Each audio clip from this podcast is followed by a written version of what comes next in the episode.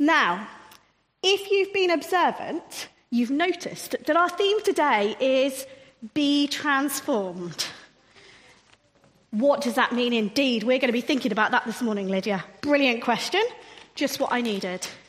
Now I'm going to just think about that. I have some things here which are great, but um, I could give you this, but you probably wouldn't be wise to just munch through it. Unless I do something with this, it's not going to be a great option, is it? This might fall into the same category as the first one. Anyone fancy munching a bag of flour? No? Oh, that's a shame. Lemon, anyone? Yeah? Good catch. And some magic, some baking powder. But it's okay. These can be transformed. And this morning, we're going to be looking at exactly what this passage has to say about us, to us, about being transformed. Okay? Maybe we need to look like a lemon drizzle cake, and maybe there's something else we need to learn. Did that help? Great. Uh, Romans 12, um, verses 1 to 2. A living sacrifice. Therefore, I urge you, brothers and sisters, in view of God's mercy, to offer your bodies as a living sacrifice, holy and pleasing to God. This is your true and proper worship. Do not conform to the pattern of this world, but be transformed by the renewing of your mind. Then you will be able to test and approve what God's will is, his good, pleasing, and perfect will. Oh, this is the word of the Lord. Thanks be to God. Please have a seat. If you are one of those people who prefers sometimes to sit on the floor, there is a mat here. It's no compulsion, but some of you I know do. It's usually littler people. Let's be honest. right. Are you a transformer? We are going to be thinking this morning, and we're going to be needing this. Here you go.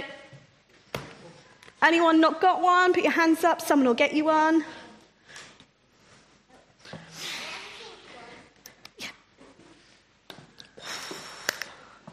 Right.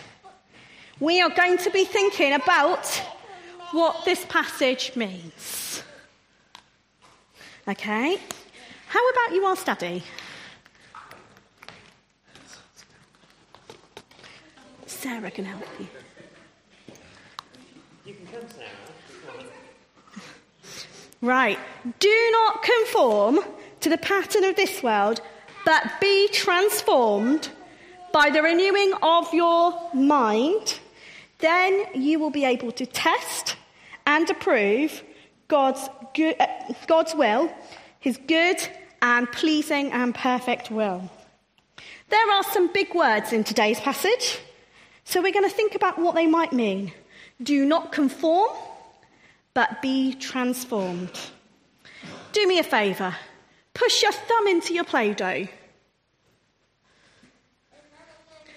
Can you see how your Play Doh has conformed to the shape of your thumb? The pressure, your Play Doh has conformed. It is now got a thumbprint. We are told, do not conform. Which means that we are not to be shaped by the world around us. We can be negatively conformed. We can be changed by the world in wrong ways. Sometimes by friends who aren't really helping us and are telling us things that we shouldn't really be doing. Sometimes by our TV choice or our reading choice or the activities we might be prioritizing. In fact, If we don't stay close to Jesus, then we are likely to be conformed and shaped by the world in wrong ways. We can feel pressure to go along with the crowd rather than follow Jesus.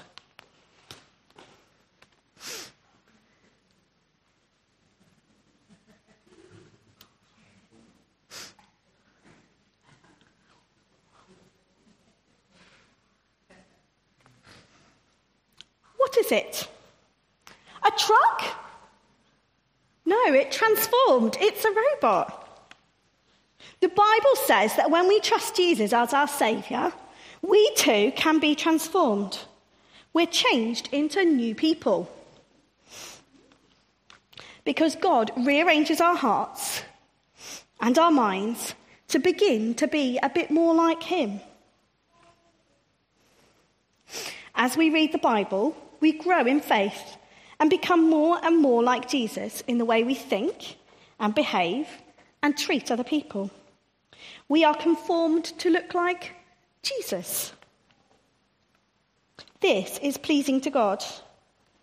You have a few minutes to think about what it is that God might be saying to you about how you might need to be transformed or how you are being transformed because He's already at work in us.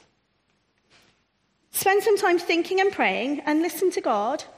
Ask Him how He would like to transform you. You might find it helpful to model your Play Doh while you do this.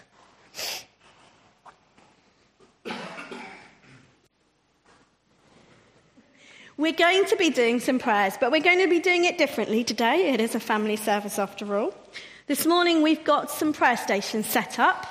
Um, I'm going to talk you through them now. There is explanation at each station, and at most stations, there will be somebody there to help you. If you are doing that, feel free to move now. And Richard will kindly put a map on the screen in a moment to help us find our way. The first station is mercy. This is our act of confession today. We're going to hold a tablet in our hand and think about what it is we want to say sorry for. What is it that you've done that has not been God's best plan, that has hurt other people and God? And when you've had time to think and to pray, you're going to place it into the water and watch. And remember that you are forgiven. Remember to wipe your hands afterwards. The tablets contain stuff. Living sacrifice. We're going to respond to God's mercy, which means when God doesn't treat us like we deserve, when we're nasty and He's still nice. We're going to ask God what He wants us to be doing. And then, as a sign of commitment, I invite you to put a thumbprint on the page. You might want to wipe your hands after that one too, because it could be messy. We're going to have an opportunity to reflect on God's holiness in the far corner. I invite you to come and be still and know that God is holy. You might want to kneel down. We're going to take time to think about what worship is.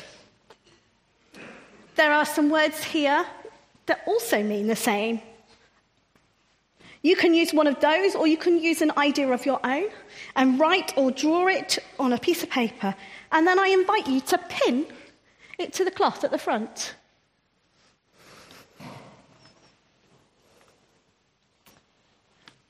Transformed. We're going to place the flower in the water and watch it transform. And as you watch, ask God to transform you and your community and ask God how He'd like you to be involved. And finally, God's will, at the back of the chairs here. We're going to say the Lord's Prayer. You might want to do that on your own. You might want to do that with the people around you. And then, if you wish, you can take a copy of the words and colour it in. There's lots of pencils there. You might wish to take it home to colour in, that's an option too. Are there any questions? Fantastic. Are we ready, everybody? Oh, I didn't. Thank you, Graham. If you, we know this building's a little tricky sometimes, and if you can't really move round, we know that that's very frustrating.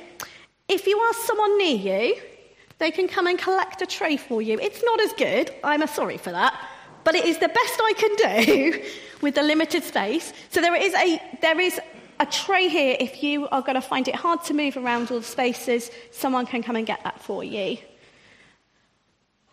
Okay, thank you, everybody.